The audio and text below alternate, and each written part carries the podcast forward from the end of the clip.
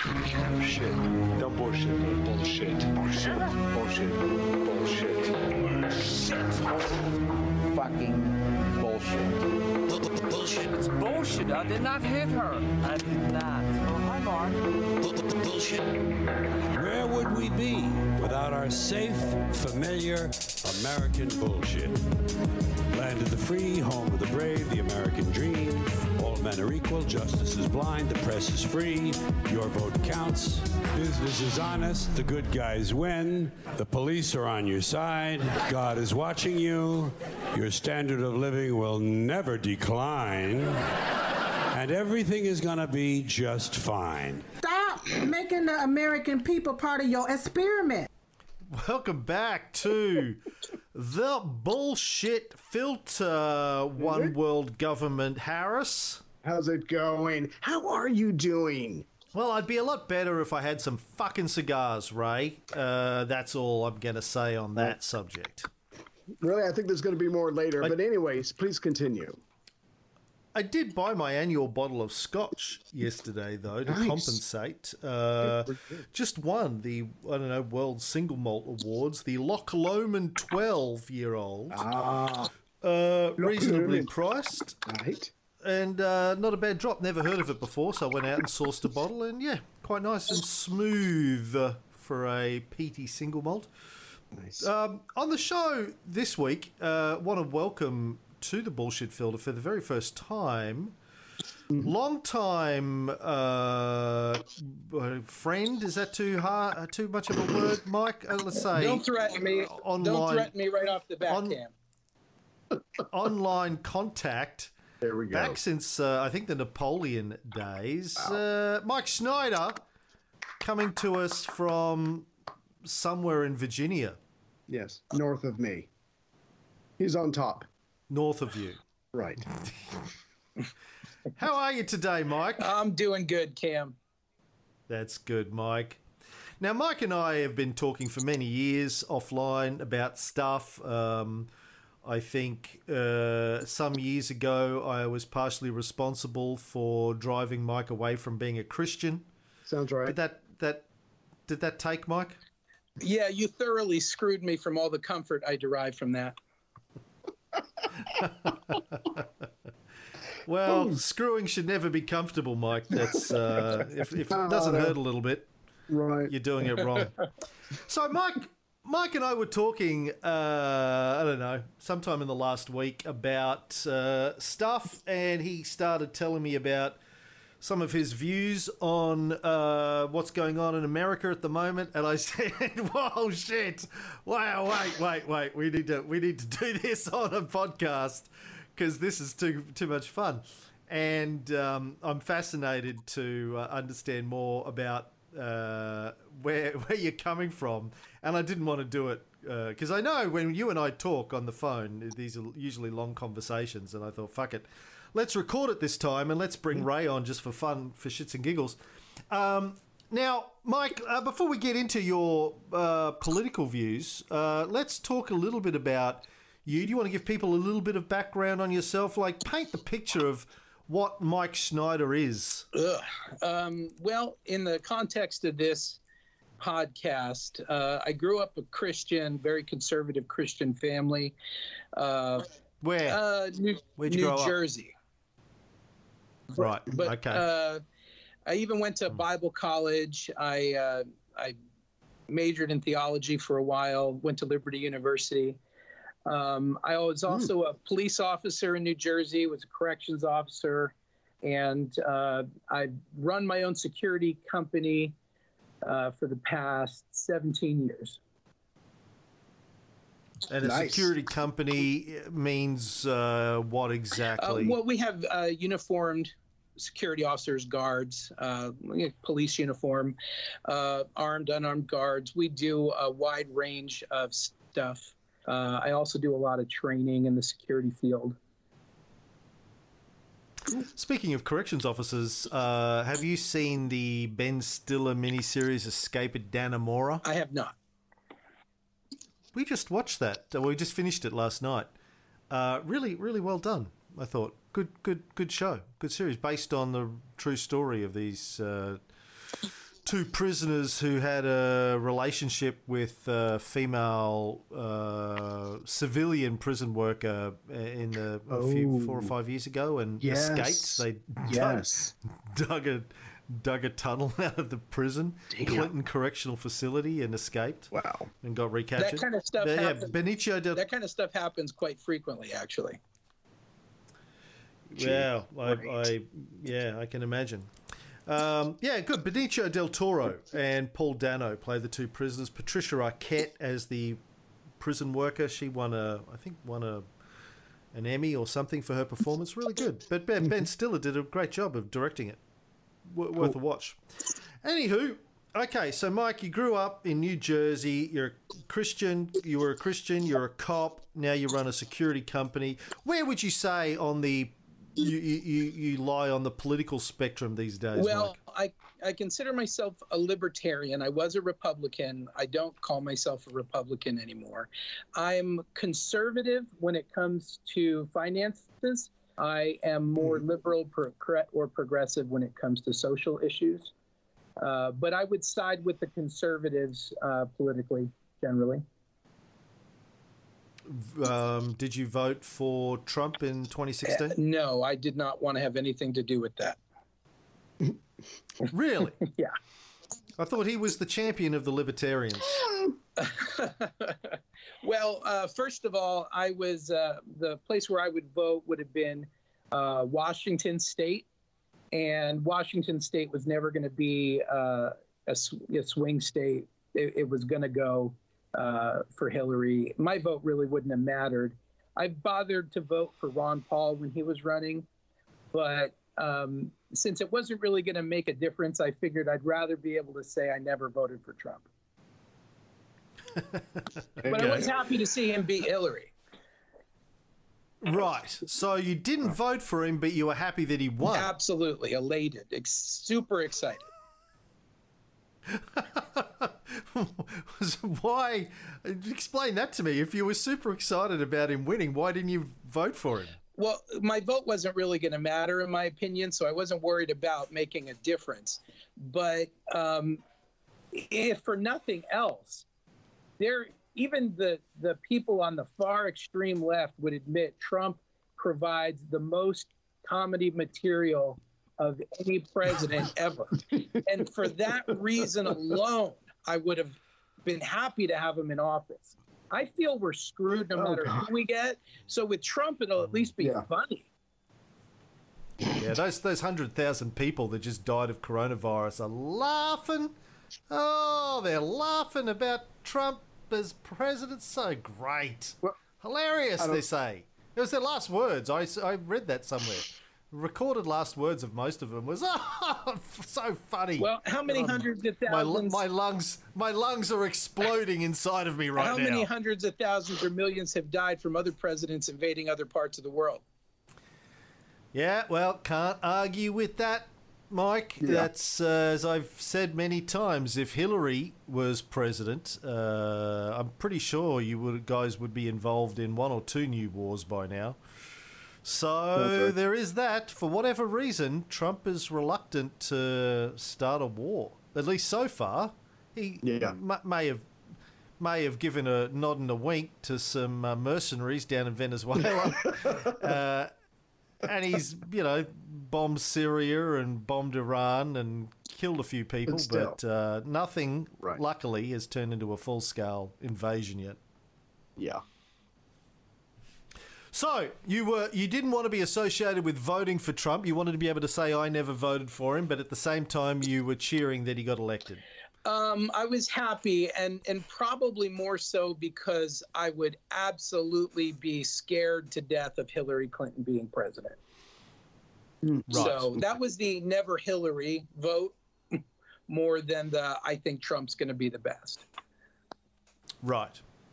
Well, let's uh, we, let's not uh, get sidetracked on why you hated Hillary so much. Let's talk about what you think uh, is going on with the coronavirus, because this is where we started the other day. Give me your theory on what's what what caused the coronavirus pandemic? Well, that's kind of at the heart of everything that that we were talking about and this topic in general. And the the simple answer is I don't know. And you don't know and apparently nobody at the CDC knows, nobody in the Trump administration knows. We have been Mhm. left with conflicting orders and theories from all of the experts. So everyone below expert has no hope of really nailing what's happening. Uh, however, uh, what I said to you the other day that I think started this was that um, if you were to make a list of all the things you would do if you were trying to um, position yourself or manipulate or a one world government kind of um, mentality, whether you're trying to put everything online or have a cashless society or track uh, track every person, uh, get them to uh, give you access as if as if they needed it uh, to the phones, so that you could literally listen in and see where everyone was going, what everyone was doing. If you were to make some lists of those kinds of conspiracy theories, and then compare that what you would need to do to get that with what's happening with the coronavirus, you would be checking most of those boxes. And so, while I'm not asserting that the virus was intentionally released in order to facilitate this, I'm not even saying for sure that it's being exploited.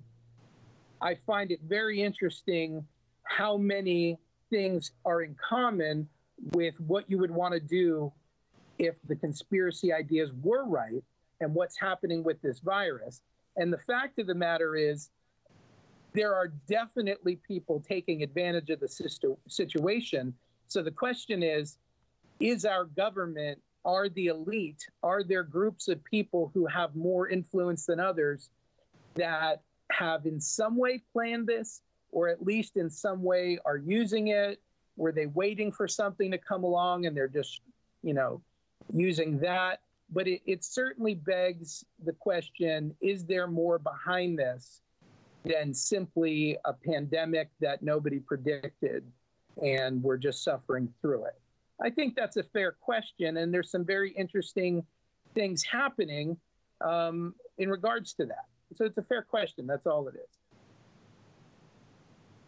What what what, what was the fair question? Is is there more to this virus situation than meets the Ah. eye? Are people using it to manipulate and position uh, in a in a certain way, or or in in a way was it uh, thrust on us um, on purpose? Was there some coordination to try and create a worldwide pandemic so that certain elites could better position themselves in the in whatever global plans they have? I I do Yeah, want to Ray, ask. Sorry, I, I cut you off there.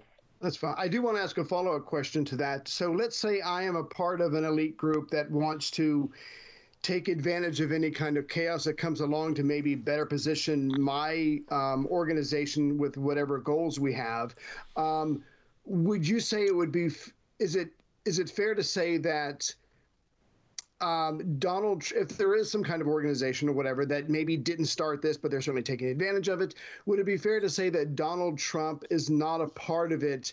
Because you could argue that he is he's acted so ineptly that he's he's taken this really horrible situation and not helped. In fact, he's made it worse, which would make it better for me, for my elite cabal who who are benefiting from this from this uh, pandemic that's going on. So um, I can only imagine that having someone like him in office at, at a certain time when this happens could only be a good thing if you are trying to take advantage of chaos to maybe shore up your power base and maybe take one step closer to a new world order. Uh, I don't think it's it's fair, and the the reason is um, I'm on the fence with Trump. Uh, Right. either either he is literally the uh, the only guy left who's not part of the system, who's fighting everyone else, Right. or he's part of the system. I'm not really sure which way it goes. It's kind of like the Matrix. Uh, is this person Mhm. who is just came out of left field and is being attacked? Un, it's an unprecedented level of attack on Trump. Uh, so it's fair to say Trump seems to be uh, kind of isolated and not part of the good old boy network that's been running DC for a long time. And yet Trump has Mhm. rubbed elbows and has been involved in those same good old boys for his entire adult life, probably even longer than that. So I don't know Right. if Trump is part of the conspiracy or he's trying to fight it. I think we may never know because more than anything, he's a showman. So could he be putting Yeah. on an act as part of something else? Could he have beaten Hillary as part of a plan? It's possible. I would like to think that that wasn't the case, but I've learned to not make commitments to anything anymore. I don't trust government. That's the only commitment I really make. But I have to respond to, to, to, to that by saying, respectfully respond to that by saying, if he is playing a part as a horrible president, he's doing a great job. I agree with you that he's outside of the norms of the political world because that's just not the the uh, the uh, what he's been doing for the last say 50 years as an adult or whatever but you're right he's he's rubbed elbows with big wigs but that doesn't mean you're part of the group because he's never been a senator he's never been a governor he's truly an outsider. But again if he's if he's help if he's a part of this and he's doing his part by being really bad at reacting to, to this pandemic then he deserves an oscar of some sort because there just seems to be a huge lack of leadership from him. And you're right when you said earlier that Europe was turning away from America for any kind of response or organized help. They're doing their own thing, and I don't blame them. And, and while I've been generally favorable towards a good number of things Trump has done, uh, and and a lot of people would accuse me of being a Trump supporter. I, I suppose I'm relatively supportive, um, but I think he's done a pretty bad job, at least on the public relations end, of dealing with the pandemic. And when it comes to something like this, public re- relations might be the more important part. Uh, because that is people are looking to our government for leadership in ways they normally don't. And it's needed in ways and to a level it, greater than it normally is and i just don't feel like he's done a, a, a good job. I, I honestly i think he's done a kind of a terrible job. And that probably has to do more with his ego and his need to be at the forefront of things. Um, Yeah. He should have let the experts run this. He wanted to have his face on everything, but he's got he's got some uh, behavioral, psychological uh, issues where he just needs to put himself out there, and he's not that good at it in the ways that we needed it done in this case. Now, I don't think I blame him for really any deaths. Uh, I certainly don't blame him for the economy either. That's in a lot of ways that's the governor's and uh, in some way that's just kind of the way it was going to happen especially in a, a presidential election year when when you're worried about the perception of things but it's been from the the president to the governors it's been a complete clusterfuck Uh, Like we can we can talk about uh, Trump's handling of this a little bit later. I want to I want to get back to this conspiracy theory stuff around uh, it being manipulated, created or and or manipulated, and I want to get back to this idea of the one world government. I, I've been hearing people talk about the push for a one world government since the late eighties. And even at the time, the, I remember I was like 18 the first time somebody said, he pointed to, we were driving past a nondescript concrete bunker building in Melbourne. And guy said to me, you know what, you know what that is? And I said, uh, yeah, uh, Telstra switching office, Telstra being our biggest telco. Um, and he said, no, no, it's uh, one world government. Uh, secret offices being run out of there. And I was like, what? really? What's that? And he told me, and I was like, wow, that sounds like a great idea. I've always thought a one world government sounded like a terrific idea. And here we are, Trek. thirty years later. I, I I'm still yeah. I'm still waiting to see somebody actually deliver on the one world government, but I keep hearing people talk about it. Uh, tell me, you know, from your uh, deep reading, and I have to, I mean, I assume that this book you sent me a few months ago, Mike, um, the Giza power plant technologies of ancient Egypt is uh, plays into this somehow.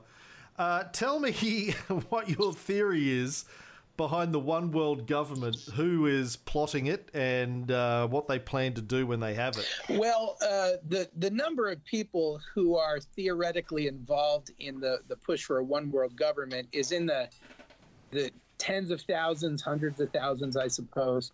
Um, it would be a collection of the more elite people in a lot of different countries. These are financially elite, educationally elite, politically elite. And there's no reason to think that people at the higher end of the social hierarchy are not trying to position either themselves better financially or the world better socially. And better could mean better for them or better for the, the world. I don't necessarily think it's all uh, an evil conspiracy like Lord of the Rings or something. I think there's a lot of people who have become networked uh, through uh, generational contacts, through educational contacts, who are in a position to have significantly more influence on which way countries go, wars go, uh, everything goes. And they're working to bring together some vision, some generic, vague vision uh, from our perspective of how they'd like the next 50, 100, 200, 300 years to go. And there's nothing wrong with that concept. I don't think it's far fetched because that's exactly the kind of thing most people would do in that kind of a position.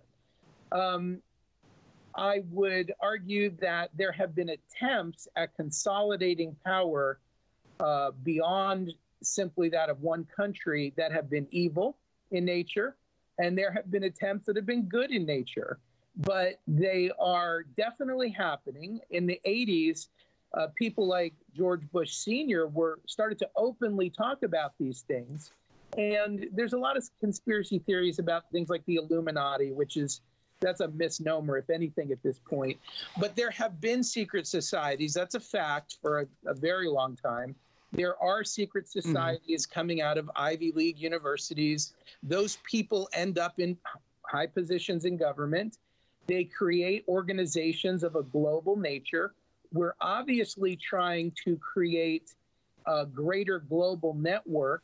Um, I think that's a lot of the the reasons why we have spread the American economy out throughout the world and spent so much money because I think we're trying to tie everyone together in a way you can't get away from.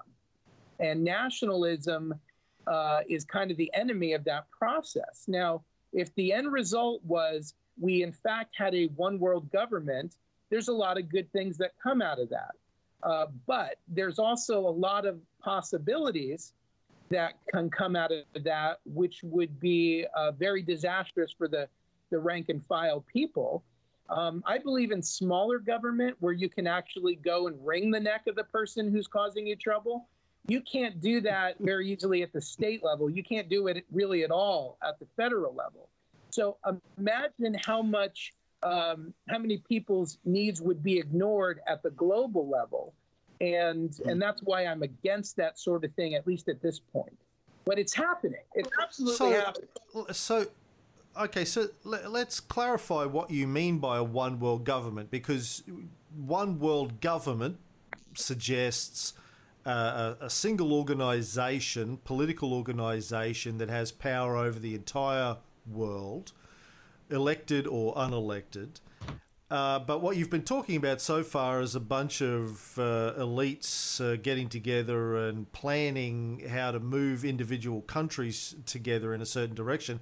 Are you talking about an when you say one world government? Are you talking about plans to establish literally a government that controls the whole world, or are you just using those words but meaning something different? Well, I, I think that the ultimate goal would probably be that.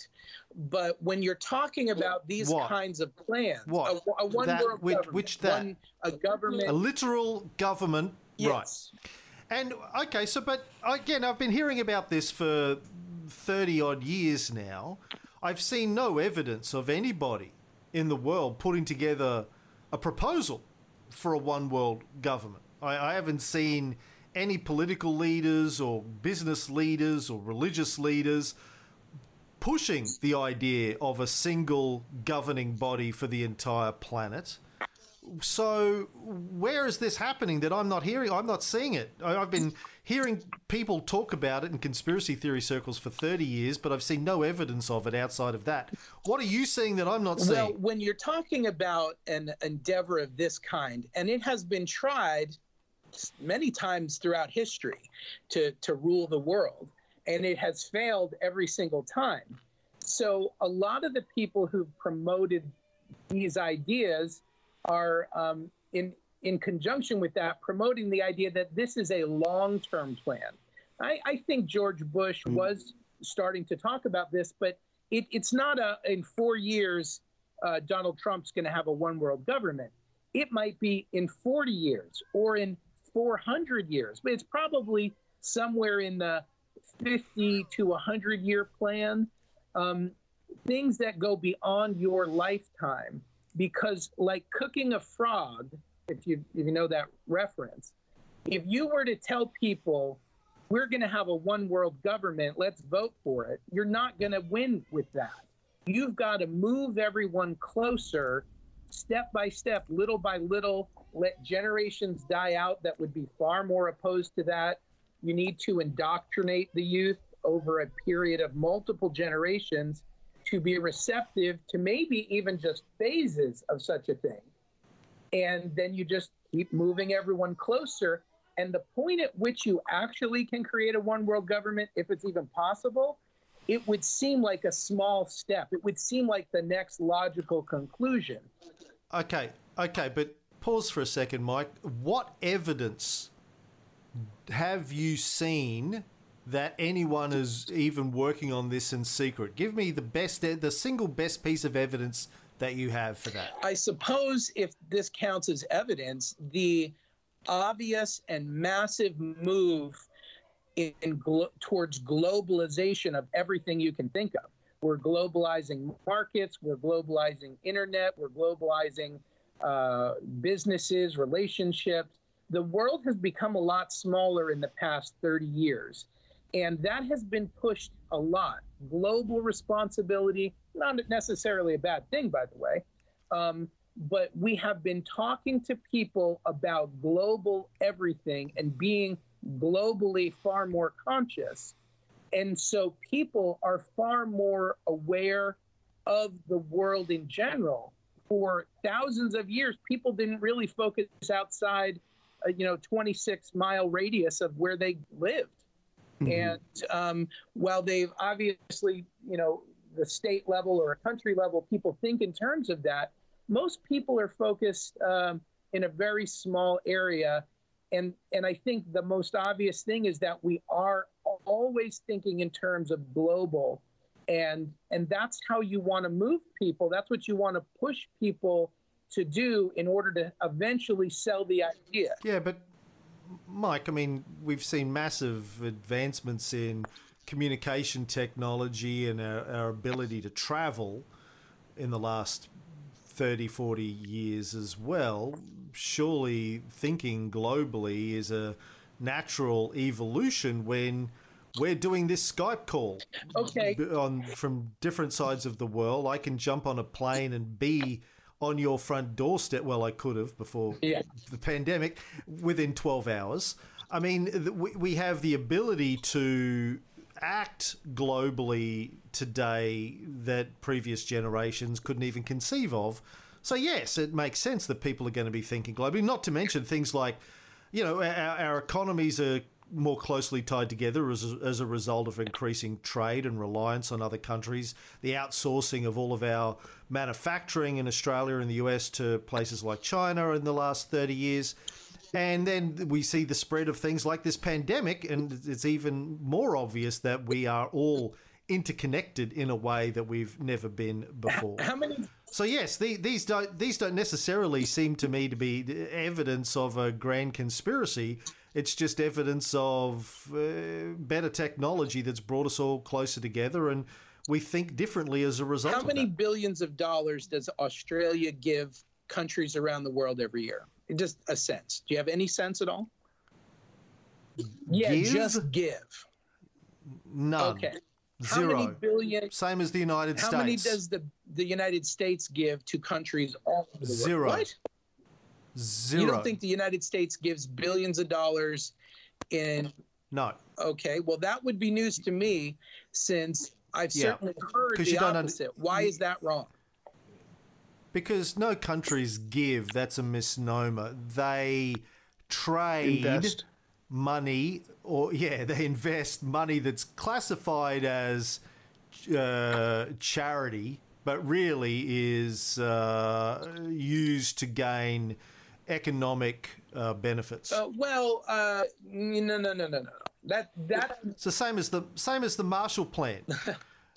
what you know, we we did a lot of episodes on our Cold War show about the Marshall Plan. Americans tend to think the Marshall Plan was aid to Europe. It wasn't. It was uh, economic uh, negotiation. So unless you hit me with some amazing revelation, what country? I mean, not. I'm not even going to put it in those terms. We have somewhere between 25 and 100 trillion dollars in debt. Where is the economic benefit from the trillions we've been sending to countries all over the world for my entire life? Where is the benefit to America from American dollars going overseas if you think it was in an economic uh, investment. We're looking at, at control. We're certainly not looking at profit. And I, I think it, Yes, it's you are. about. Yes, you well, are. I'm sorry, what? Yes, yes, it's control and profit. But Absolutely. it's not been profit. So- Cam, we have a twenty-five trillion dollar debt. Yeah, and but nobody cares about that. The profit is have just have a look at the Libertarians care, profits that have been. uh, li- li- yeah, well, the libertarians aren't the ones that are uh, profiting from it, though. Have a look at the wealth creation that's happened in the US, uh, in, in the elite circles in the last 30, 40 years, Mike. An insane amounts of money being made by your elite. They're profiting as a result of this. They don't care if they're leaving massive debts, and most of those debts, by the way, are fake debts anyway. The the US has uh, just printed what four trillion, and uh, Pelosi's pushing through another. What is it, three or four trillion we're in the last three Six months? or seven. I think we're at six or seven already. last and that's just from the last three Yep. months now supposedly that is going to increase your debts but really it's fake debts it's uh, uh, going to sit with your central bankers and it doesn't you know it doesn't really need to get paid back so uh, let me give you a little bit of history on this um, this is uh, the the unknown economic history of American geopolitics.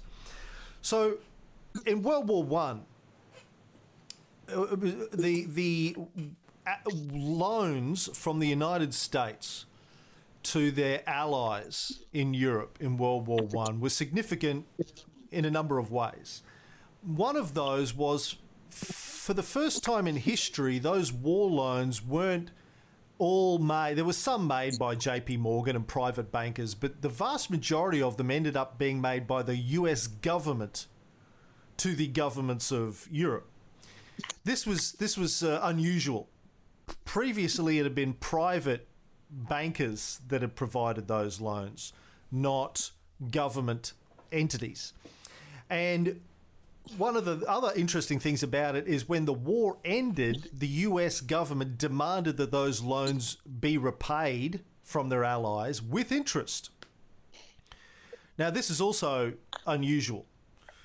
Traditionally, war loans had often just been uh, nullified after a war. Was con- war loans to your allies were considered the cost of doing business, the cost of uh, war, and there were uh, other benefits to be had. If you were the Rothschilds and you loaned money to the British government to fight Napoleon, uh, you didn't necessarily expect that to get paid back, but there were other economic advantages from being the, the bankers to the British government.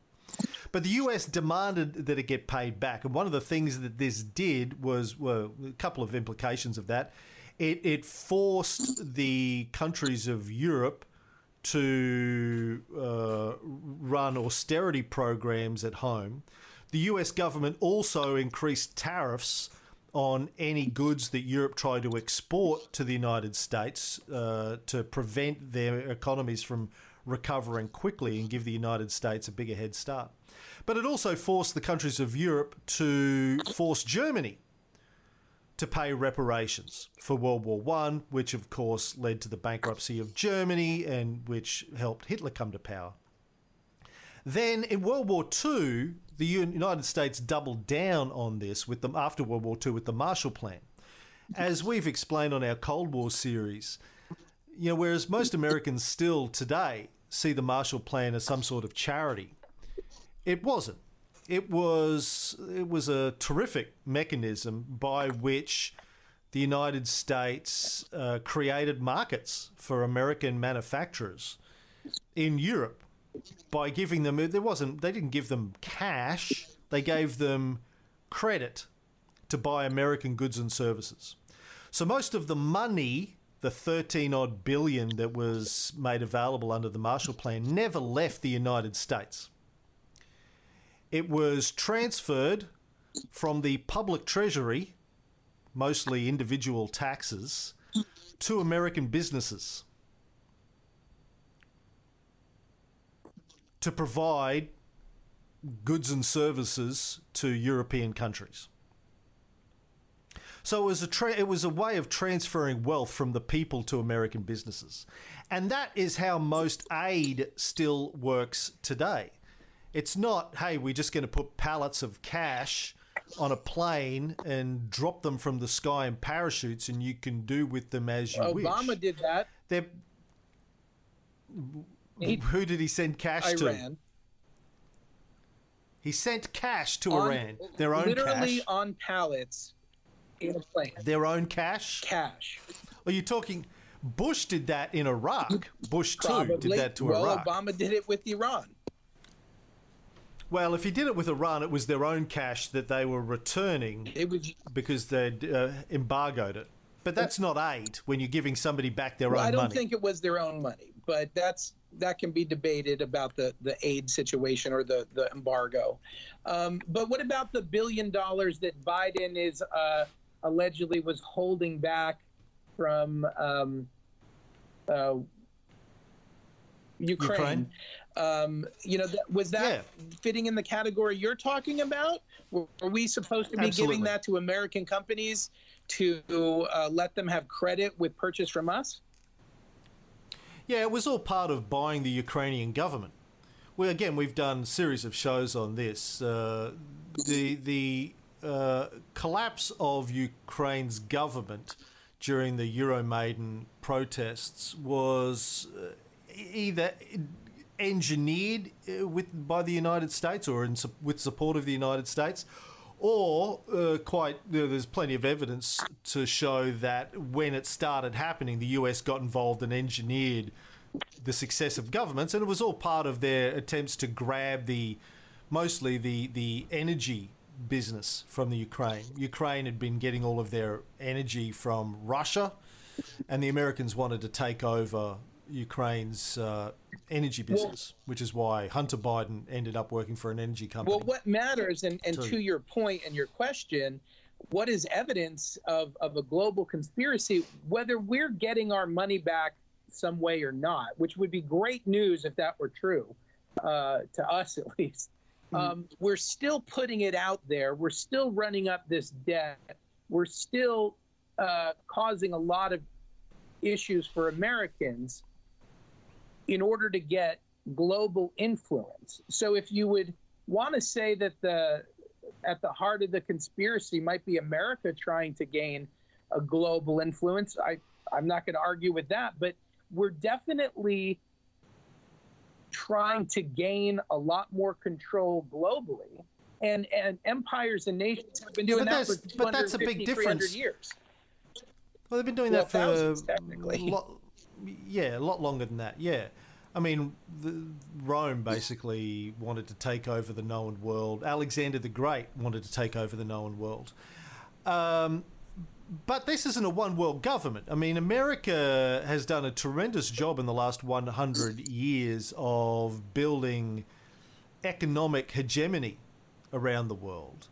But that's very different from a one world government. Well, what to de- see? I think defining it as a one world government is the final last step in the process.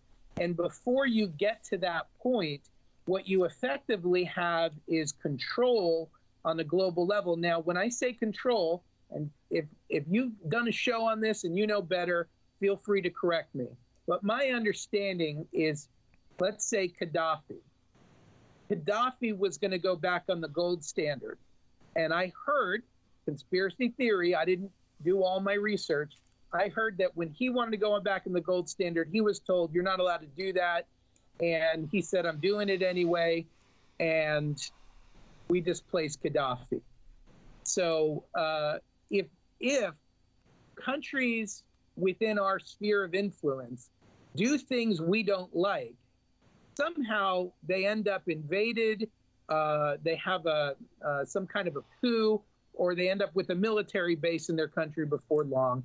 We're dictating to other countries how to run things, and if they don't abide by that, we take them over. That sounds like a Yes. global conspiracy to me. No, that's just America being an imperialist nation. Okay, well, what uh, That may be Michael at, Hudson- Maybe that's at the heart of it, but I wouldn't expect that America itself was at the absolute heart of any global conspiracy because there's plenty of powers in Europe that are are positioning uh, themselves as well. And this is what this has happened. It's not Yeah. a. It's not a. It's not. It's not a conspiracy, Mike. I mean, I mean, America is. I mean, Michael Hudson, American economist. I don't know if you're familiar with his work, but he wrote a book in the early '70s, which he's updated a couple of times since then, called "Super Imperialism," describing uh, America's uh, economic uh, plans for the world and how they'd been conducting themselves uh, post World War One, and uh, it, it's it's just sort of continued to play out. It's a the new form. I mean, the great genius of America's business and political leaders in the last 100 years was to realize that to be a, a, an imperial power in the 20th century, you didn't need to uh, like plant the flag all over the world. You just needed to dominate the world economically, and it didn't hurt to have 800 bases set, military bases around the world, just to make sure people didn't get out of line. But it's uh, it's uh, a different kind of imperialism than 18th and 19th century imperialism. And America really figured out a, a, very clever model that it's executed very well over the last hundred years for dominating the world economically. You know, it, wh- what we explain in our Cold War show, Mike, is that the Cold War was really a battle between economic blocs. There was the Soviet economic bloc versus the American economic bloc. Out of well, you know, before World War II, you had you know the British economic bloc predominantly. Uh, they controlled at their height, twenty five percent of the world was controlled was part of Britain's economic bloc. And then, obviously, uh, as a result of World War One and then World War Two, that dissipated. They had to let go of a lot of their economic bloc, and it was replaced with the Soviet bloc and the American bloc. And uh, the Soviets, uh, you know, tried hard for decades to keep up, failed, collapsed, and we've been left with the American bloc predominantly for the last 30 years. Unfortunately for the United States, at the same time the Soviet bloc was collapsing, Deng Xiaoping came up with a, a, model for rebuilding China's economic power, and now the United States is faced with uh, the, the, a serious economic rival that's not just faking it like the Soviets were. You got China that is actually the uh, economic engine of the world, and you're you're back fighting for survival now against China. But uh, I, I've never seen any evidence of a one world government. But if you want to say evidence that America tries to control the governments of the world, then yeah, absolutely. No, there's Well- plenty of evidence to support that. But that's very different from one world government. if if America is doing this completely on its own, I would agree with you. But if it's working with, let's just say the British government, probably our closest ally, or not the British government, but but entities from the British government that are trying to coordinate how they approach this plan you say America has. If they're coordinating with the Brits, that's a conspiracy. That's what the definition is. So there are certainly No, it's only a conspiracy if it's secret, are we Mike. leaving There's them nothing out? secret are we about leaving this. Great Britain out in the cold? Is America doing this alone? I don't think so. Yeah, well, you destroyed Britain in the process of building this deliberately. Let me um let me try to mix your two arguments together because I was sitting there thinking about something that Mike said at the very beginning. Just because I'm a billionaire, just because I'm a billionaire doesn't mean I don't want more. And I'm sitting there thinking, I'm imagining, and I'm just going to call it a one world order because I don't know what the proper title is. I imagine this is a Western Hemisphere think uh, entity, whatever you want to call it. I don't know, but um, if America's been the top dog since the end of World War II. Now that's starting to change, like Cam said, with China becoming the economic powerhouse, and no country willingly lets go of power or the number one position. Maybe you could merge the idea of America wanting to stay number one with the idea of a Western Hemisphere based world government that will one day control China and another rogue player like Russia. So, if there is something going on, I would be amazed if America wasn't either at the center of it or a major partner in it. Um, the one thing that makes me probably less concerned about this conspiracy is that if this is going to take 40, 50, or 100 years, I'm going to do as much as I can to push it forward, and then one day I have to pass it off to someone else. Um, uh, cons- for lack of a better word, conspiracies that take more than one generation, uh, I would imagine they would have a harder time being successful because you have to count on the enthusiasm of all these following generations. Um, so I'd like to make two comments about that. First, I, uh, Ray, I think your your point is well taken. We should be getting away from the one world government idea. What they've really pushed, and I think it it, it better sums up the goal: new world order, Mm. which means a whole new way of doing things and running things. And it may be that they've learned the lesson of the ages, which is a one world government hasn't succeeded yet. So you let the countries have their flag, which is what the Romans learned, hmm uh, and you simply are the one in control of the economy. As long as you control the money, Right. that's a Rothschild quote, I believe. It Yes. doesn't matter who's in charge and it doesn't matter what they call themselves. And I think that's really at the heart of what's going on. Um, but see, the, the people who are probably, in my opinion, from everything I've heard, uh, pulling the strings are already elites. They've already, they don't need to make more money. They're Mhm. the, the upper, upper class. The, they, their families have been in charge for a while. So this is really about leaving a legacy or something greater than themselves. I don't Right. think there's any problem motivating them to do this generation to generation. I mean, the Ah. Rothschilds have been very successful at just that. Right. So why and and the Rothschilds are not the only players, but those kinds of people simply want to continue to grow in power. And when you've grown out of your city, you grow into a state and then a country and then a region and then a continent and and you just keep going. And I don't Mhm. know anything about history that would indicate the powers that have established themselves over the past several hundred years would suddenly stop and now America is legitimately uh, just that country, just the government has got a plan. There are private people in our country who might be part of our government that are really not out for the best interest of our people or our government who are manipulating and posturing themselves to gain more power, whatever that may mean. Is that I economic think just- power and influence? I think you just didn't you just describe Donald Trump there? No, Donald Um, Trump is, if there's one thing I'm pretty confident of, he's too inept to be that particular kind of player. He still plays um, on a smaller scale than the people I'm talking Yeah. about. J.P. Morgan was far more uh, effective in this way than Donald Trump. Donald Trump found good ways to make money for himself, whatever the reputation is. The man's got plenty of money and places to live and golf.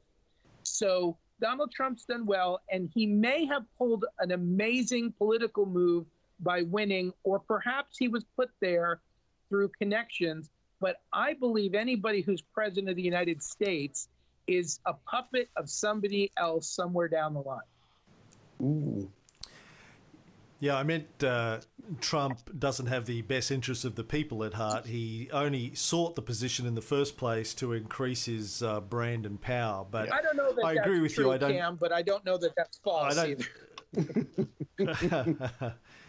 yeah, well, I think there's enough evidence to suggest it's true. I mean, he uh, is still running the family business and still doing deals uh, with heads of state as uh, his children to grow the family brand and the family That's business, good business, leveraging Cam. their. Ki- no, but you're not supposed to do that when you're uh, Napoleon no when you're that. when you're where no he didn't when you're president of a country you're supposed to uh, act on behalf of the people of that country and not just to feather your own nest. He made Joseph. He's king of how feathering his own nest. That's not good business. That's just corruption. Well, same thing to me. So anyway, let's get back to you've you've gone from one world government to a new world That, order. I think New World Order Now- is better. Yeah. so it's not actually a government that you're worried about. It's a new world order. Well, I think uh, you know. And what is what is new about this new world order then, Mike? A bunch of rich people trying to get richer? Oh, That doesn't sound new to me. Well, I think that one of the ideas in in that being a new order is that if you eliminated the infighting between countries, Mm. war has, while it's been profitable for a lot of people, it it's also inhibited a lot of things, uh, a lot of progress throughout the the years. And if you can eliminate a lot of those international conflicts and just have everybody get along, you can far better exploit the resources, in my opinion, of both the people and the, the natural resources. I, mm-hmm. I don't know if maybe there's some good motive behind it. Maybe it's easier to manage a planet that isn't constantly fighting and and having all kinds of differences. I wouldn't know because I've never seen a planet like that. But I, I think that's the goal. If you if you've ever played a, a game where you control the world or a country, you're you're excited to manipulate things and consolidate control and ever expand. There's no reason to believe the people who played it in real life aren't trying to do the same thing. And there's plenty of evidence that they're obviously manipulating things, manipulating currencies, um, and, and trying to consolidate more and more power. uh, and there are those who are trying to be, it seems, helpful. I don't know why America is funding, um, let's say, abortions in Africa, but I know that we do. Um, but we're, we're doing it because I guess we're trying to help population growth and uh, affect other, other countries, but our country is fucked up. So it, it makes sense that you would take care of your own country first, and instead we've spread out trying to help others before we even help ourselves. I think that's evidence that we're trying to bring the world together and run things a different way. It may not be all Uh, bad. Let's. I, I- think. I think you fundamentally misunderstand the purpose of quote unquote foreign aid. As I said before, it's not charity. It's it's uh, economic trading. No, I understand that. we will that, give we will give you this in return for something that we but that proves the point that there's global control being attempted. And I'm just saying that people from multiple countries internationally are trying to make that happen rather than your claim, I think you're claiming, that this is just an America thing. America is a construct, it's just being used. Well, they are. It is an American thing in that it has been Americans that have been most successful at uh, the economic manipulation of a large part of the world, particularly since the end of World War II. Yeah. I mean, the, the, rich people all around the world try and increase their wealth. Psychopaths try and increase their power. I wrote a book on it. Did you read my book? No, Mike? I haven't gotten around to it yet. No, of course you haven't. But I wrote this book on it. Spent ten years of my life writing this book, Mike. Um, but you know, you, you, you haven't got around Take to it. time. fine. Uh, yeah, take your time. Yeah, look, psychopaths always want to increase their power and their wealth. Rich people, generally, whether they're psychopaths or not, want to increase their wealth for good or bad reasons. But uh, the point is, so that doesn't matter where they're from. But the United States has been most successful in using its combined wealth and its military power uh, because you know through the, the the luck of geography uh, at the end of World War II, all of the great powers of Europe and uh, Eurasia had been destroyed through combination of civil wars and uh, intergovernmental wars. The United States wasn't touched. So it was able to double down on its uh, economic supremacy, which was also already substantial after World War II, and tied up vast swaths, swathes, swaths. Swaths. I'll go with swathes. Yeah. Verts, I'm going to go with swathes because it's easier to say. Vast swathes of the world into its economic bloc. But I want to get back to this new world order. So, from what you said before, the objective of the New World Order is to create peace. So, is this something we should all be scared of? Well, my study of history has taught me when people are saying peace, peace, uh, it usually doesn't end that way. Right. Um, I, So, they don't want peace, or they do want peace, but they might fuck it up and it'll turn into So, war? What are you suggesting? I think the second thing you said, definitely. But in the process, you could have a good number of people, and I really believe there are. For instance, Bill Gates could be involved in this, but maybe, maybe, maybe you've got a thing against Bill Gates. Maybe he's just trying to improve the world, but there are other people who might have much more sinister designs in the process. And when you consolidate control or influence, same thing, doesn't matter, um, then you're hoping whoever ends up calling the shots has your best interest in heart. There are certainly people throughout history who have, they could have been a dictator and they would have been a very good dictator. And yet there's been people who've been dictators who've been horrific tyrants. And a lot of the systems of government we have are designed to make sure we never get the tyrannical ones anymore. Hmm. But you never know who's going to end up with power if you were to put Hitler, for example, at the head of a, a new world order, you might end up with a much worse result than if you had Maya Angelou in charge of a new world order. So, Hold on. Yeah. Hold on. Wait, wait, wait, wait, wait. New World Order doesn't sound like something that there is someone in charge of. That was the one world government. now you're talking about a new world order, but yet with a dictator. there's running. always a I'm confused. hierarchy of people behind the scenes who are calling the shots. And in an organization that big, there are certainly many, many people, and it's probably lacking uh, a specific person in charge. There's probably uh, council after council after you know group of councils who who make decisions, but it still ends up being consolidated in the hands of relatively few people. I wouldn't.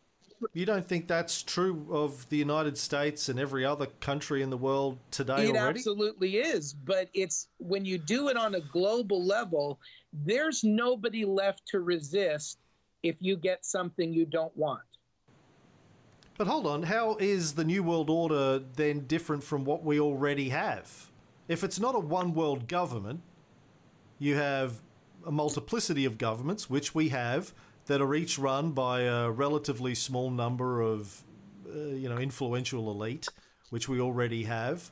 What's the difference between today and this New World Order that you're talking Uh, about? I think probably one of the defining things would be national uh, boundaries or interests. If we're working on the best interest of our country only, we generally will ignore the best interests of everyone else in favor of our own.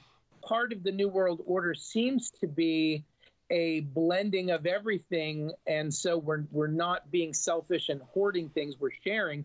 I don't know if you call that socialism or communism or, or something else, but it, it seems that we're moving towards a more I'm not going to use the term because you're just going to shoot me down. Something more cohesive that lacks international boundaries. if if I could add on to what Mike is saying, that there's theoretically one government with many different layers controlling the entire planet, you would like to think, in theory, there would be no longer any battles because there's no two opposing sides. There's just the one side. And if there's any disagreements, hopefully they can be worked out. Another advantage is for things like pandemics, you would like to think that this one entity running the planet would be much more effective and organized in dealing with the pandemic because they could marshal all the resources, they could shut the world down as opposed to some states in America shut down, some are not, or some are only halfway shut down. So you would like to think that it would be a more efficient system as long as the people at the top are doing a decent job and are decent people themselves. But you always have that fear of a psychopath rising to the top and screwing everything up. Yep. So when we were talking the other day, Mike, you said that uh, you thought the one world government plot was uh, something being devised by socialists. Um, well, I, I think, uh, and I, I'm going to admit, I, I am certainly not an expert on socialism or or any of the stuff you probably have read a lot more about. Um, but my my sense is that there is uh, socialism at the foundation of most of the things being proposed now. And socialism is is eventually supposed to progress towards communism, uh, isn't it? Mm-hmm. And while I think you uh, asserted that a lot of people, more people were capitalists than I was giving credit for, um, I feel like capitalism is the assertion of I'm going to do good for myself, and socialism is the we're going to all share the same thing, and um, good or bad. And because I don't have faith in mankind in general, I don't have faith in their intelligence as a group or their ability to resist manipulation. Um, I really don't want to be lumped together with other people like that. I would rather be more independent, and I feel like I'm losing independence and self. Um, uh, there's a term I'm not going to come up. Self direction, but there. Uh, Determination. yeah, self determination that I'm going to lose with socialism. That's a feeling I have. Hmm. Self self determination. So that's the thing that you're worried about. I would say so. I mean, libertarians are kind of the live and let live. I'll do my thing, you do your thing. Socialism says no, you're you're all doing the same thing, right? No, no, no. That's not. Or is it more organized by a hierarchy or a higher power? Communism. No, socialism is just the recognition that everyone's life has equal value and that we need to, as a society, we need to take care of each other. It doesn't sound right. That it's not every person for him or Right. herself. Right. That we we live in a land or on a planet where we share the resources of that land or mm-hmm. planet and that we should all benefit equally from those. I mean, you're, allowed to work hard and get, say, more benefit from the kind of work that you do. But the different, the main difference, I'd say, between capitalism, socialism, and communism is capitalism is where there's a small number of people that control the capital and they get to determine the productive resources of the country. You, typically, capital ends up in the hands of a relatively small uh, number of people, particularly as capitalism progresses over time without intervention.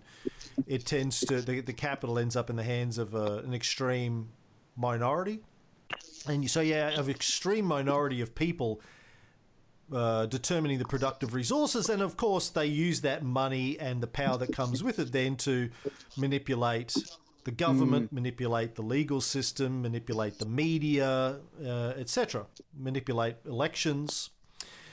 Uh, socialism, in socialism, you have a state that uses its power to try and even out the power of the productive resources. So the state controls the productive resources of the country and tries to make sure that the social and economic benefits of those resources are more evenly widespread across all of the people.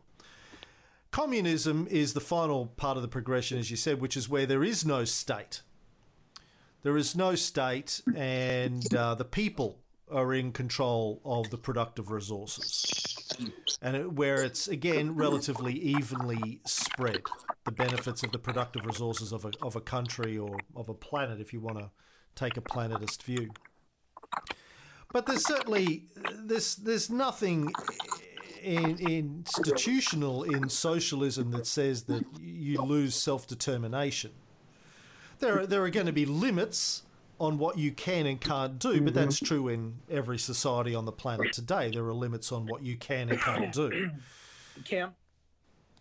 Hmm. So my experience working for governments and in governments on on all levels, from local to county to state to federal, is that I greatly distrust the competence competency of governments and government officials and government workers in general. Well, you you greatly distrust the competency of people in Well, general, Mike. You too. just told us that you don't trust people. That's true too. Milton Friedman once said if you put the federal government in charge of the Sahara Desert, in five years there'd be a shortage of sand. And and I, I that's it's well, it's funny, it's not a joke. And, Right. and that is how the government tends to administrate things it's in charge of. It sucks at it. And so I feel uh, smaller, more local government is a better way to use the resources people have and mostly let them uh, determine their own success economically, socially, on more of a local level. As you create these larger and larger levels of a bigger and bigger government, whether it's working towards a new world order, one world socialism, or or simply do it at our own federal level in the U.S., I feel like they're going to be very inefficient there's going to be an awful lot of corruption and skimming off of those resources, and it's not the best way to go. That's what I've been raised to think. That's what I've grown up to think through my experiences. That is the political position I come from. And so when I hear people pushing uh, the idea of socialism, those are the things that I'm most afraid of. I don't trust, I trust the idea to be a nice one. I don't trust the implementation of it from the people who would eventually implement it. And that's what matters. Okay, that's a, that's that's a okay. So that's a completely different direction for the conversation to go in. Let's get back to your concerns of uh, the pandemic being engineered by a new world order that wants to bring in socialists that's run by billionaires. Uh, uh, so, how uh, in this theory that the the pandemic was engineered to bring about a new world order? How, uh, who who is behind that in this theory? Well, I, I'm not saying, I'm not asserting that this was created necessarily. There's obviously a lot of people throwing awa- around ideas that perhaps it was released by the CIA, perhaps it was released by China on purpose. Those things are always possible because those folks do a lot of dirty shit and we don't know the half of what they do. But I don't have any evidence or proof of that. It makes more sense, and I usually go with the what's more likely test. It makes more sense that it was accidentally released from a lab in China because of just failing to follow protocols or, or just uh, fell through the cracks. But um, most Are you aware that there are multiple scientists uh, around the world, scientific bodies? The general consensus of the scientific bodies around the world is that the virus shows no evidence of being engineered in a lab. Uh, no, no, no, no, no. Um, uh, let me let me separate what you just said from from some or separate some facts. I my neighbor is a virologist and a university professor of biology. He actually knows. Um, uh, is it Fauci? What's the guy that? Fauci. always- yeah, he actually knows him, and so we've been able to have a lot of really good conversations about this. Of course, I asked about is this is there a chance this thing was engineered or weaponized and he said that uh, there are enough telltale signs of engineering a virus that we would know whether it was that or not and he does not believe that it was engineered unless they they developed some new method that was so new and innovative it was able to hide that so the likelihood that it was engineered very low what I'm saying is that there is a much greater chance, and he agrees as well, that it simply was a virus that they had, whether they were studying it or holding it. Um, there's a there's so many different types of um, pathogens and whatnot that they keep in these labs. They're working on vaccines. They're they're just trying to learn more about them. Nothing nefarious, but that through some error or some just falling through the cracks, it accidentally got released and then spread. The CDC. Yeah, but Yeah. Mike, Mike, I, uh, th- there's been plenty of uh, debunking of that as well. We know How is that debunked? what the because we know uh, there, there, you know, the the genetic code, the DNA structure of all of the viruses that they were studying in labs was well well known, shared amongst scientists around the world who were studying these things, and the DNA of COVID nineteen doesn't match any of those. so maybe you're correct and that's new information but i have not heard that we verified and i really don't know how we would have because in order for that to be the case china would have to have been 100% forthcoming in everything it had in its lab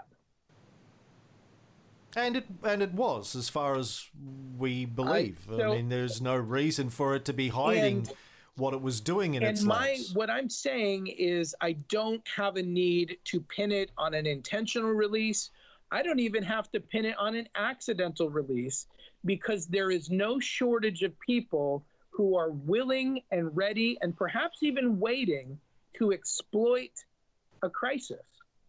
So we apparently have lots of these kinds of things that happen every year or two years. These new flu like things come out. It might even be predictable that every couple years you can expect a new one. So, on the more extreme level of the conspiracy theory, you could say they were planning to use something, maybe the next one that came along. This was it. And they jumped on it and really cranked out the media attention, really pushed it globally. Or you could simply say, when this happened, the way it happened, uh, different entities have simply utilized it to push certain ideas. Now, let me give you something interesting to think about.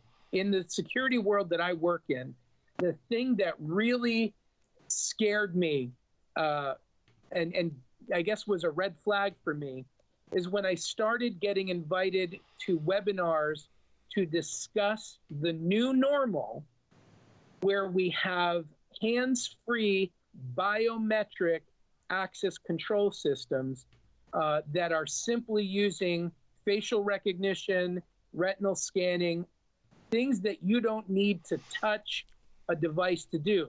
Now, if you weren't aware, the mass of cameras that are out there right now are using facial recognition technology on the general public as it is.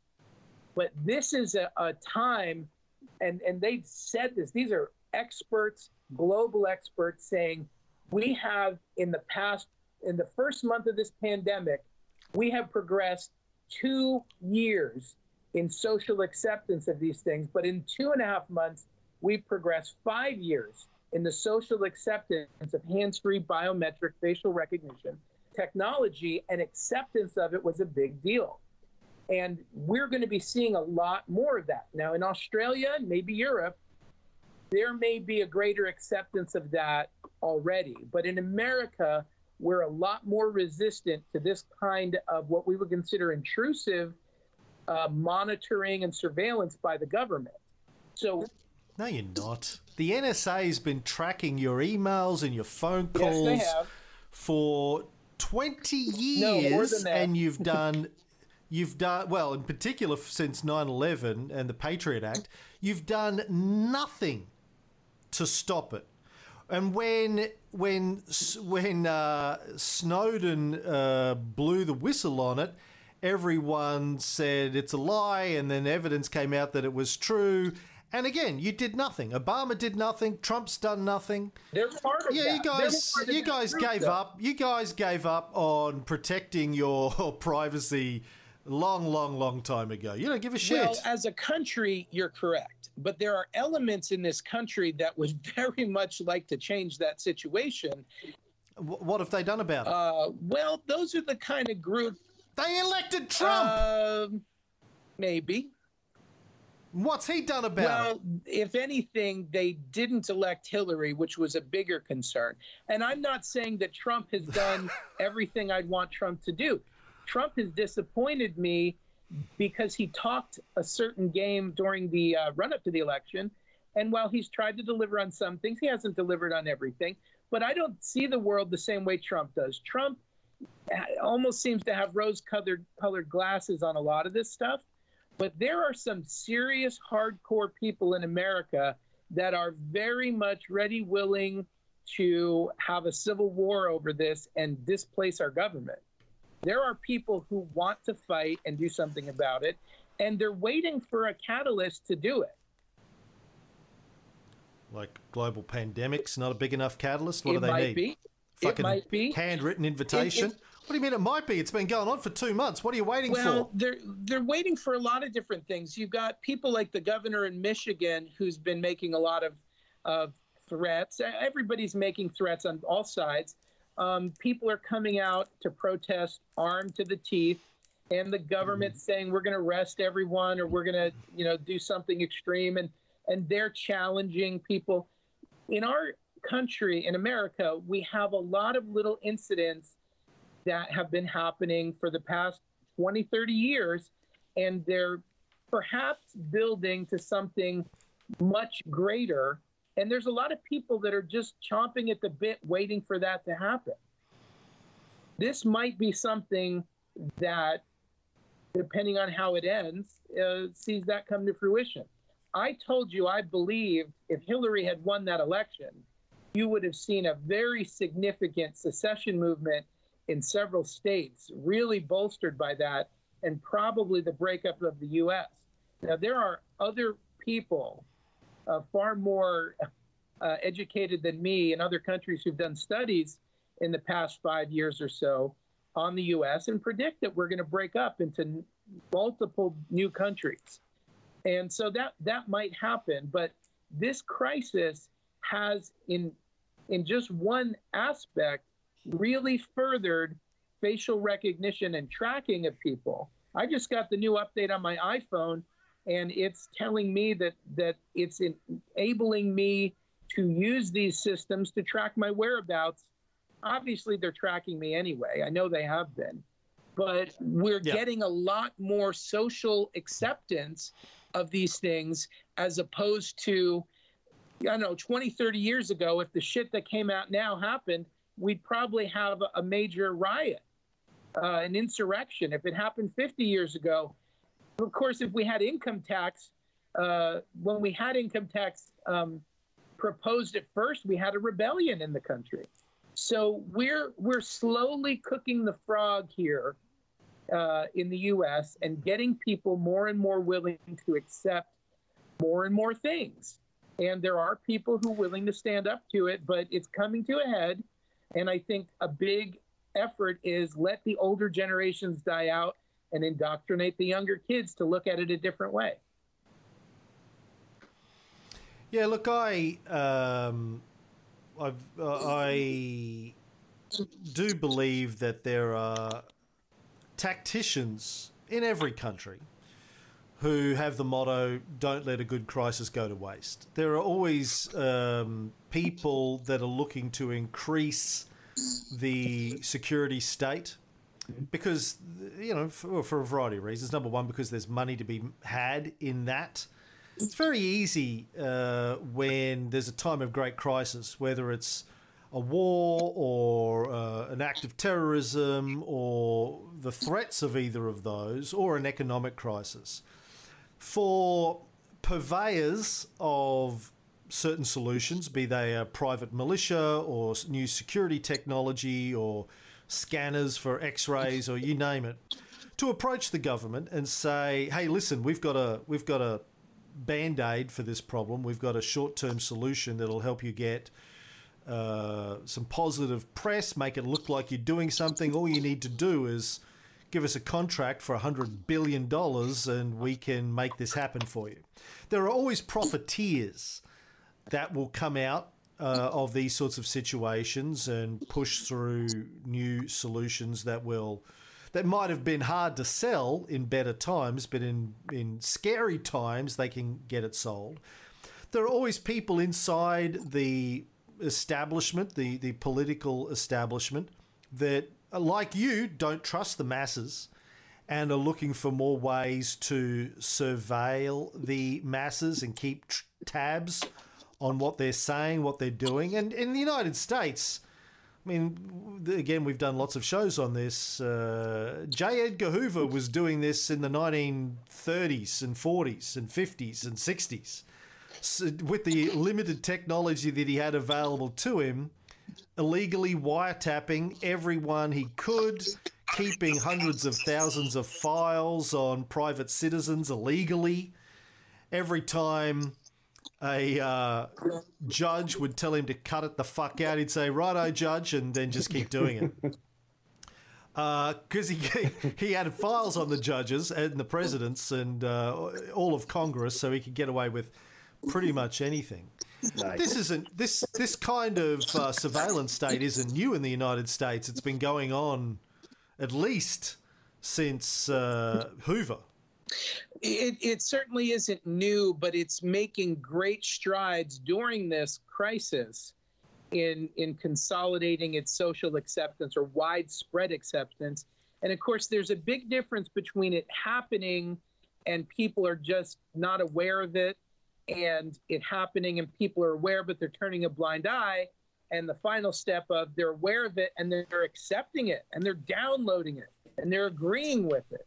And we have certainly conditioned our people to have a very different attitude towards these kinds of uh, in, intrusion, surveillance, control, influence, whatever you want to call it, by our government. Uh, I am of the belief that the United States government as a republic ceased to exist following the Civil War. And I think everything since then has been a uh, slow at times, faster at others um, uh, modulation into to this uh, total control by the government and loss of civil liberties, uh, or at least self-determination. Okay, let's let's put a pause on that because again, that's a whole other Yep. direction for the conversation to go into. Let's talk about your new world order, one world government. Uh, the coronavirus was deliberately spread by nefarious billionaire socialists. Um, ideas. Tell me, one of the questions I always ask people is tell me what your number one source of information is for these sorts of topics. Who do you turn to? Where do you Oh, turn? Fox News, absolutely. Uh, that's where that's where the only facts are going to be found. Um, uh, actually, Uh, even even Trump doesn't like Fox anymore, man. Um, it's not crazy enough for Trump so now. I watch I watch Fox News. I don't watch it. I look it up on the internet. I really don't watch it. Um, I I look at Fox News. I look at CNN. Occasionally, when they're boring me, I'll check out MSNBC. They suck. Uh, I said one. Huh? What's your one? What's your number one source, Mike? Pick me. Tell us what your best source is for the conspiracy theory stuff that you've been talking about. um, The ir- the irony, of course, is if Fox News is talking about a new world order, nobody has done more to bring Yeah, about yeah.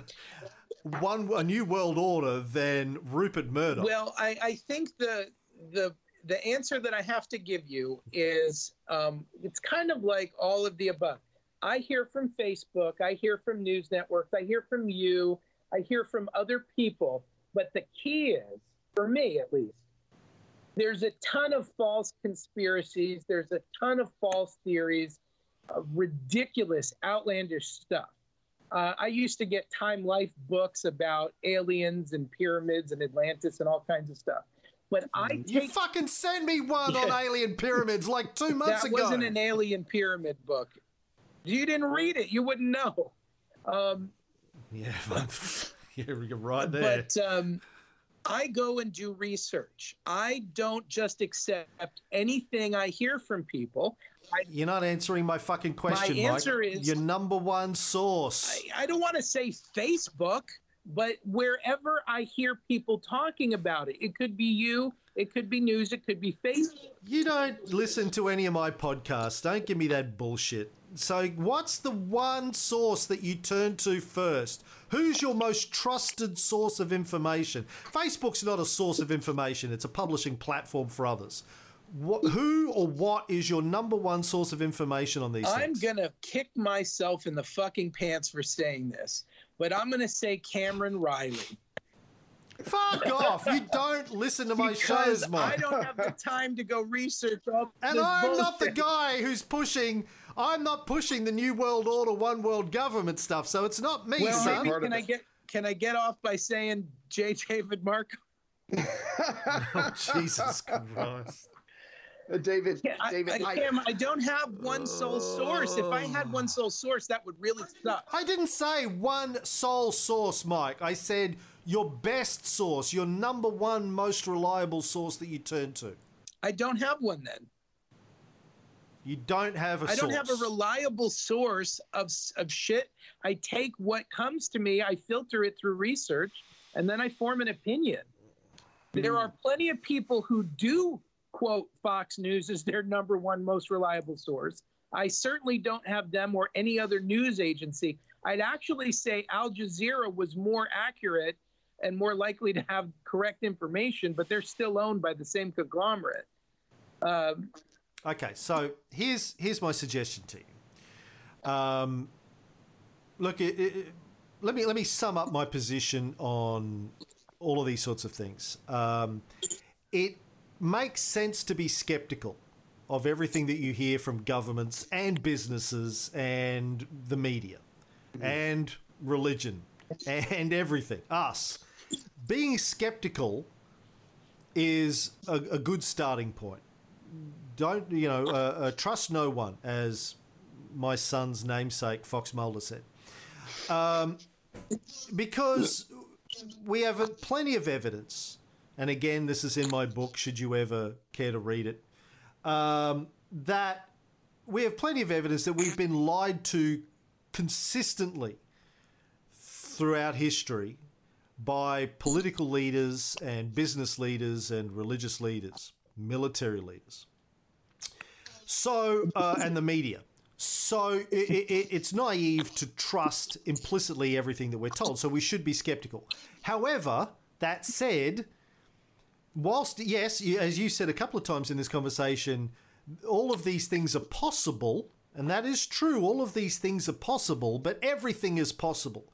God, the existence of God is possible. The existence of unicorn, invisible unicorns hiding in my backyard is possible. But to well, some something's penetrating me at night with a big shiny horn. I mean, that's the f- conclusion I jump to that it's invisible unicorns. I mean, my priest told me, it, you know, that they disguise themselves as him I knew that. because they're cunning like that. These invisible unicorns.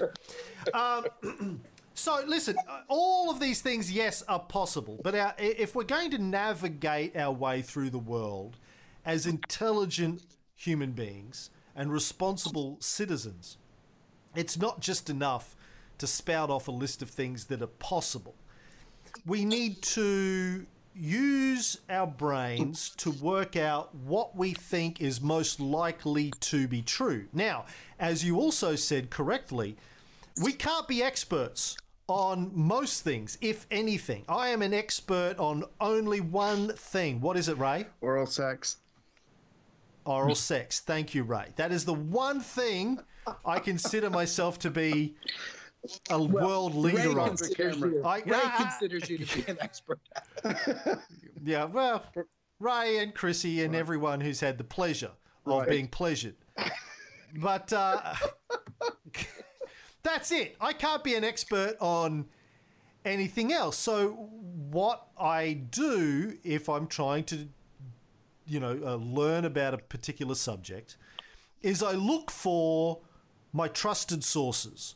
Who are the people who I believe I can turn to on this particular subject and uh, trust that they are most likely to be telling me the truth and to understand what they're talking about. And then I have to answer why do I trust that source? Mm-hmm. What is their pedigree?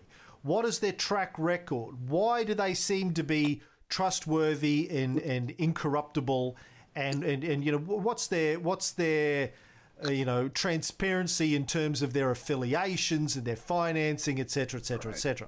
Because not that I will trust that person or those persons 100% of the time, but they will be the primary place that I will start my investigations. I will still filter that through. Well, what are what are the other people saying, and are they able to poke holes in this person's argument, etc. But you have to have a trustworthy source to turn to Otherwise, it's just a big bucket of, well, fucking, it might be true, which is kind of not any, not a productive way to, to operate in the world.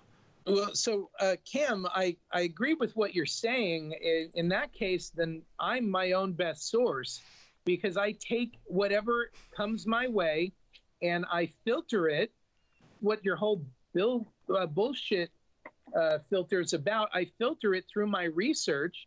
I don't have a particular person I go to that is my end all be all. You know, they can answer my questions. I wish I had someone like that, but I usually try and research multiple angles of it from multiple sources until I'm satisfied.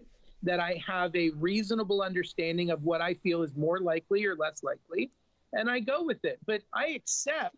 No, but no, but you you got to have you got to have it, the expert sources, Mike. You're not an I- expert source on anything outside of you know the security no, business, but that, right? that you you make a valid point there because I do have a background in investigations, and that is definitely correlates to research. So I'm an expert at filtering evidence and researching and coming to a conclusion based on that. And I simply scout. Okay, so based on that, give me your give me your single best piece of evidence that there are people pushing for a new world order. opportunity exists. That's not evidence. That's just a motherhood That's a- statement. you can call it Opportunity a motive. exists for you to go out to a park and get anally fucked by some toothless guy on meth. I mean, that's not evidence that you're trying to do But it. again, sorry, sorry, go ahead. Sorry. Uh, the, the fact that there's an opportunity of that nature is enough evidence for me that it's happening. I wouldn't have to see evidence beyond the fact that there's an opening for it. The fact that there is things that you can see there, the fact that George W. or George H.W. Bush got up and, and announced it is uh, evidence.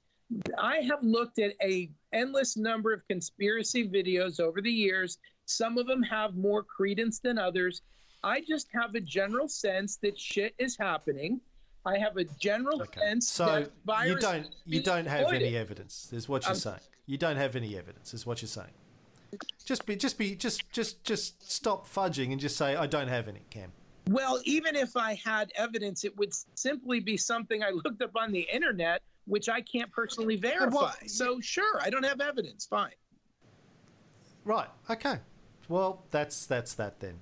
You don't have any evidence for a new world order I, conspiracy. I don't have verifiable evidence, but there are there's That's what evidence is. Something that's verifiable.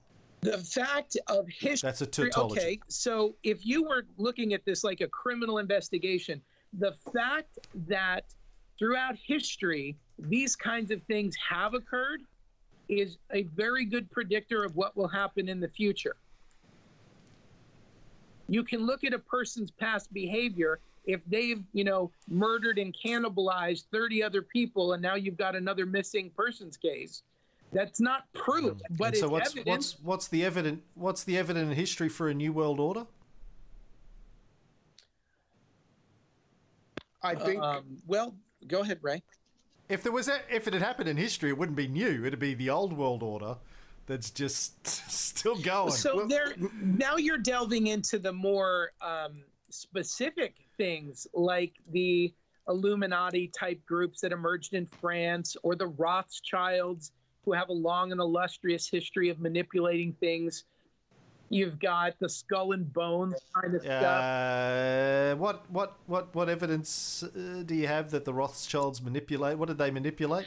Well, uh, I assume you know about the Waterloo one, right? Yeah, what do you know about the Waterloo one? Well, my understanding of it is that uh, the people in England were waiting anxiously for news on whether Napoleon won or not at the stock market, and Rothschild uh, spread a false rumor that uh, Napoleon had won.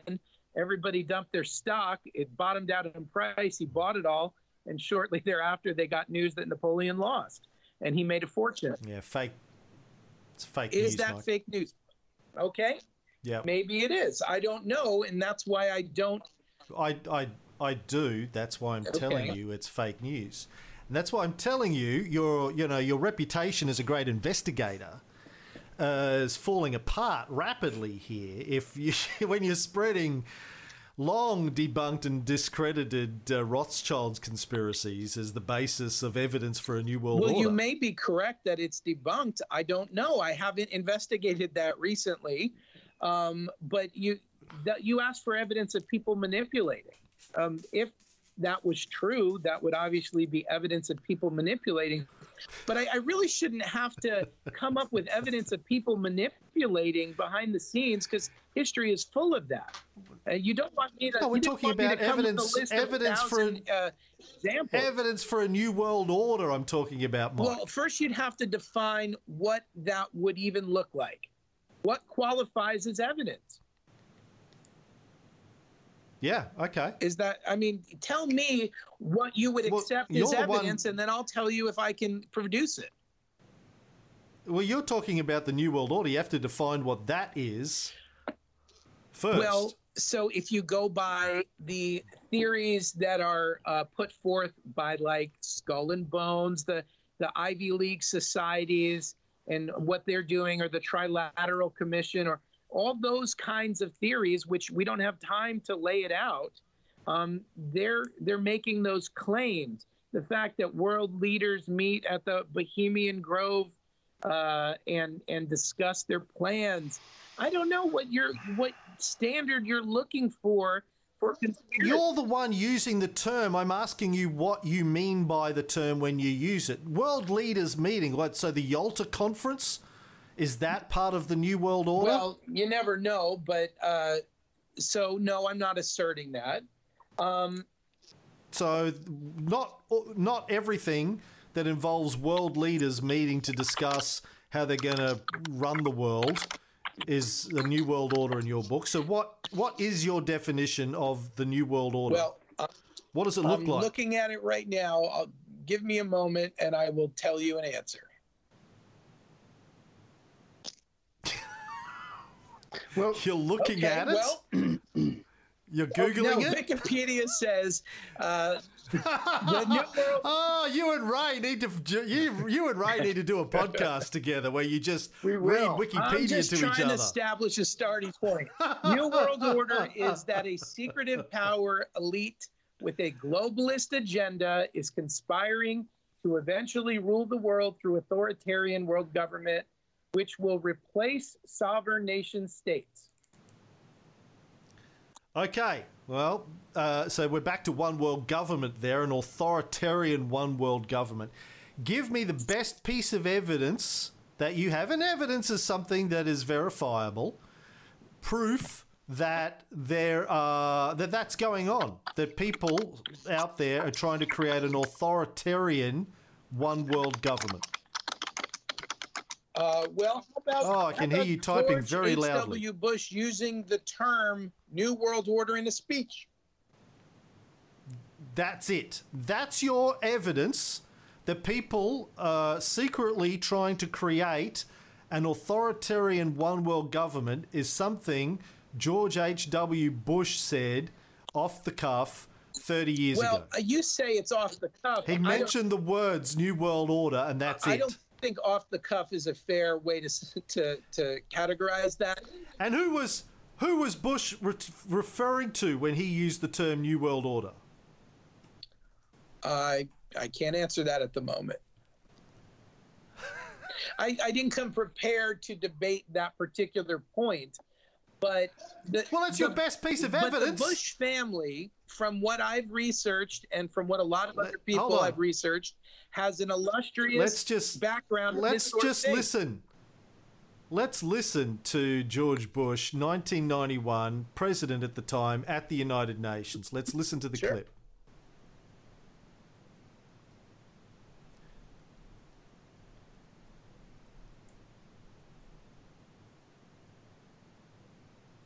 You guys can't hear that, can Nope. you? no.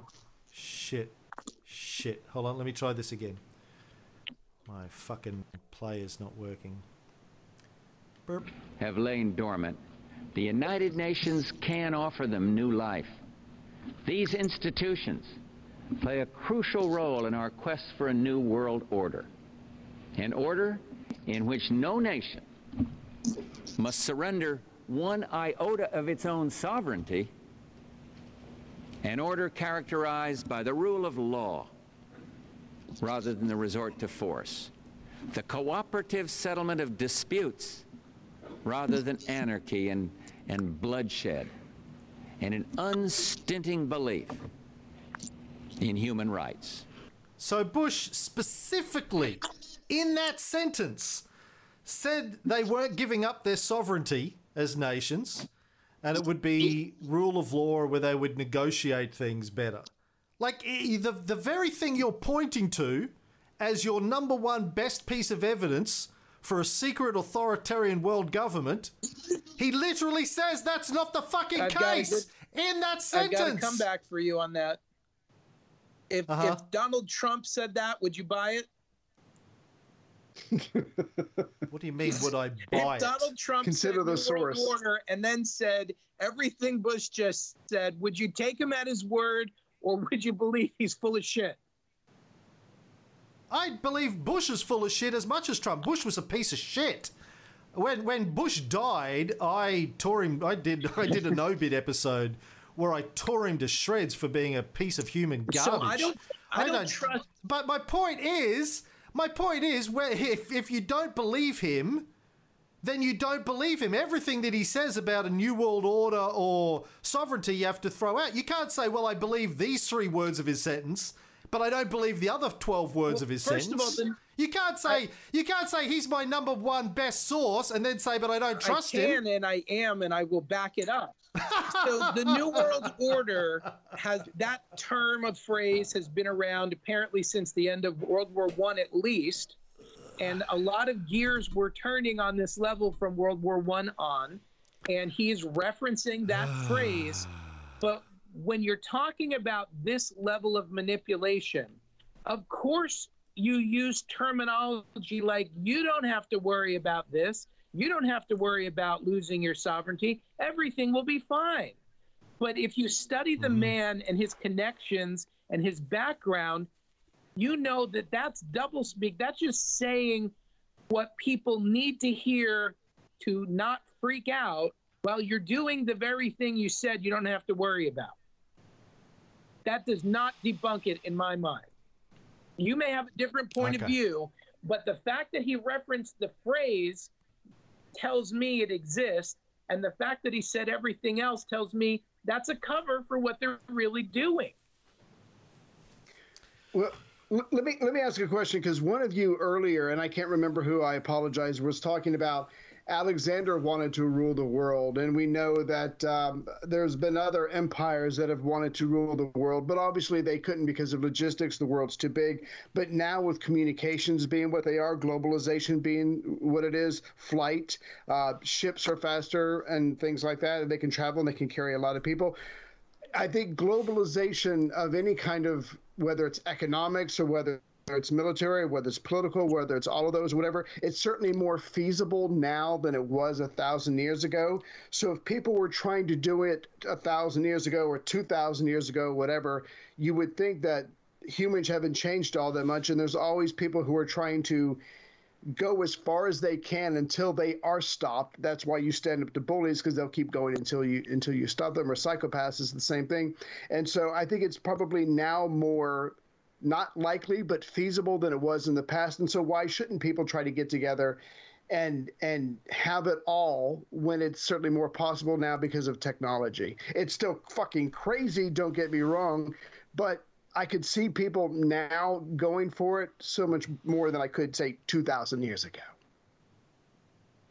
What are the? Uh, are you guys familiar with the Great Seal of the United States? Vaguely, it's got my picture on it.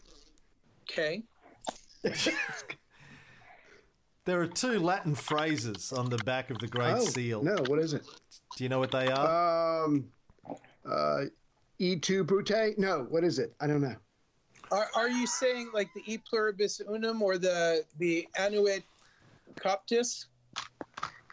yeah, the, the the third one. Uh, what from many one or um, what's the other one? Now that's e Yeah. pluribus unum. Um, I, I was I used to be. I don't recall it off the top of my head. Annuit Coeptis is one of the two on the back. It's, you know, Providence is taking a favourable view of Oh, our oh, undertakings or something yes, like yes, that. yes. The, the the other one on the back is Novus Ordo Seclorum. You want to guess what that means? Yep, I already know. So Tell Ray because he no, doesn't. tell me. New World. Novus Ordo Seclorum, the new order of the ages. Ah, or a, or a reordering of the ages. Yes. Novus is Right, new. well, that's the what they're referencing, but um, well, they're referencing a line from Virgil, I think. um, Anyway, so American Great Seal is talking about a, basically a new world order, or at least a new order Well, so are, in the do, you, United do you really want to delve into the whole uh, conspiracy around No. Washington D.C. and No. the founding fathers and national treasure? No, no, no. Leave that for Nicolas Cage. But I want to talk about just your your your your, your single piece of best evidence for a new world order conspiracy. Just to confirm this is those words that George H. W. Bush used in a speech. That's what you've got. Well, that's what I'm going to go with at the moment, Cam. Okay. All right. That's good. That's pretty hey, much. you said have it be verifiable. all we have time for. At least it was verifiable. That's all we have time for today, Mike. Yeah, yeah, yeah, yeah.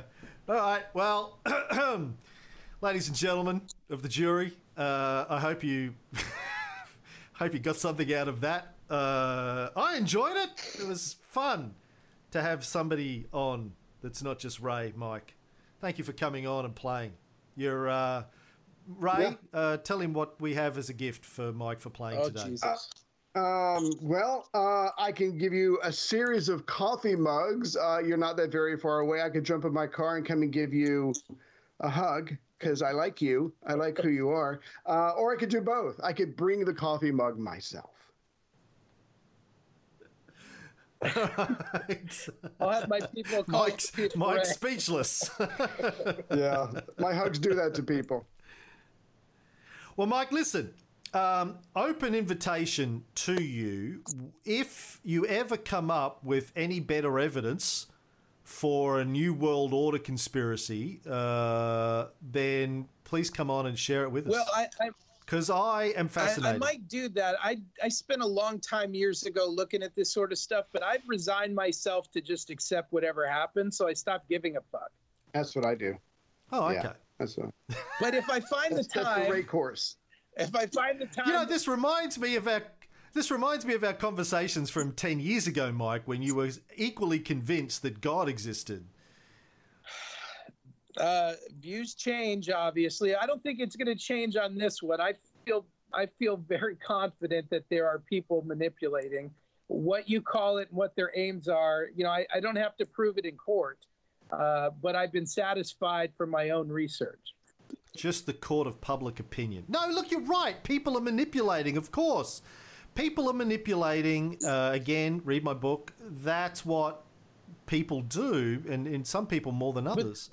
But whether or not that's just to feather their own nest or to bring about some sort of Machiavellian New World Order, uh, different But that things. gives two choices, and one is that they're just independently doing it to feather their own nest, or two that they've joined with other people and have a greater plan. And history shows greater plans certainly have existed. So I'm, I'm that's my more likely than not evidence. Oh, well, I, I would agree that there's a, a plan. The plan is for the all of them that are on the same side to get rich and keep the poor people poor. That's the basic plan of capitalists around the well, world. yeah, but it, is to maintain their wealth and power uh, at the expense of the true, masses. but at their level, at the level I'm thinking of, wealth is not something they worry about too much because they have so much of it. And power is more important than wealth. No, they're, they're worried about, uh, and this is why, you know, and again, we've done a whole series of shows on this. What they're worried about is the rise of the idea in the masses of increasing levels of uh, socialism within their countries, which would mean people going, hold on, why am I poor and you've got a hundred billion dollars? That's not right. How about you give me your hundred billion dollars and we'll share it amongst ourselves? Do you feel it's That's what they're worried it's about. more likely that these people are afraid of socialism than than than that's their method of attaining something. Oh yeah, very, very, uh, yeah, obviously, yeah. Look, we, we did a whole series on our Cold War show about uh, just in the last year or two about how uh, during the 30s and 40s when FDR was pushing his New Deal, the the economic elite of America was terrified Yeah. that this was this was the beginning of the rise of socialism, a form of so like not straight up Cuban socialism, but you know, a, a modified vo- form of uh, socialist democracy, where uh, the wealth would be spread more equally and their power would be curtailed. And so they spent a fortune over decades to demonize the idea of socialism in the minds of Americans and ally, uh, connect the ideas of laissez faire capitalism with Christianity in the minds of Americans. And they funded preachers and churches around the country to deliver that message. And uh, they were in- incredibly successful because they saw the rise of socialism uh, ideas in the United States, communist parties in the United States, around and, and around Europe. And this is in, you know, this is the same thing that Hitler was terrified of and Mussolini was terrified of, and the Council of uh, Business Leaders in the United States were terrified of. Was that uh, communism was an idea that was taking hold in the minds of the people, and they had to shut it down at all costs. And so, yes, it's rich people that are terrified that the poor, the great masses, would pick up their pitchforks and demand more equality. Well, I will. always I'll think on what I'll think on what you said and see if I can come up with um, some more information worthy of your scrutiny. Well, Mike, it's always a pleasure to talk to you. I mean, I know I go hard on you, but you're a thinker, you're uh, skeptical. I like that, and you're willing to put yourself out there. I like that too. So you're always welcome to come on and go toe to toe, Mike. Thanks, Cam. Thanks, Ray. Thank you. Thanks, Mike. Enjoy your evenings, gentlemen. All right. Bye bye.